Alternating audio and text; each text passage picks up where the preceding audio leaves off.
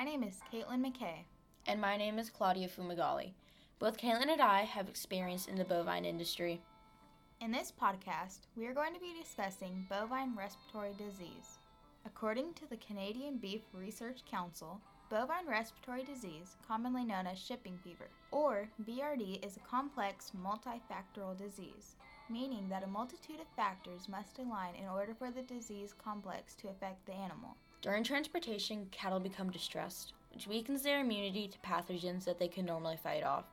This encourages an initial pathogen, like a virus, to infect the animal. The cow's weakened immunity allows bacteria to colonize in the respiratory tract, which many times, especially in calves, leads to pneumonia.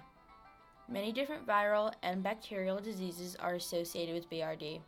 The most effective way to help put an end to BRD is backgrounding and following biosecurity protocols.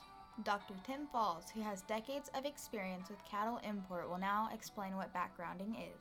Backgrounding the animals.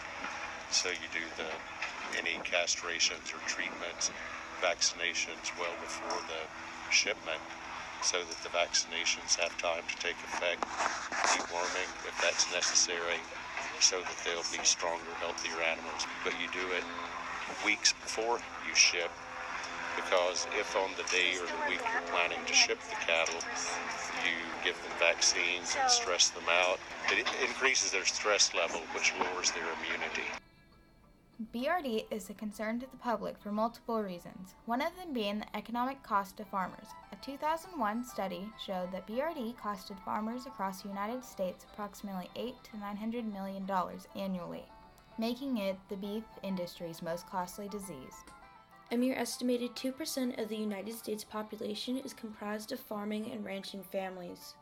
Every day, that percentage dwindles due to operations shutting down from economic struggles. The land will often be sold to developers and turned into urban developments. Development fosters population growth, and this is a problem when there is less land to produce food from and less people to produce it. By 2050, the world's population is estimated to be 9.5 billion. To prevent global starvation, the world's food production must increase by 70% within the next three decades.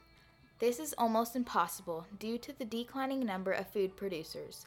The public can get involved by donating to organizations that conduct research on BRD.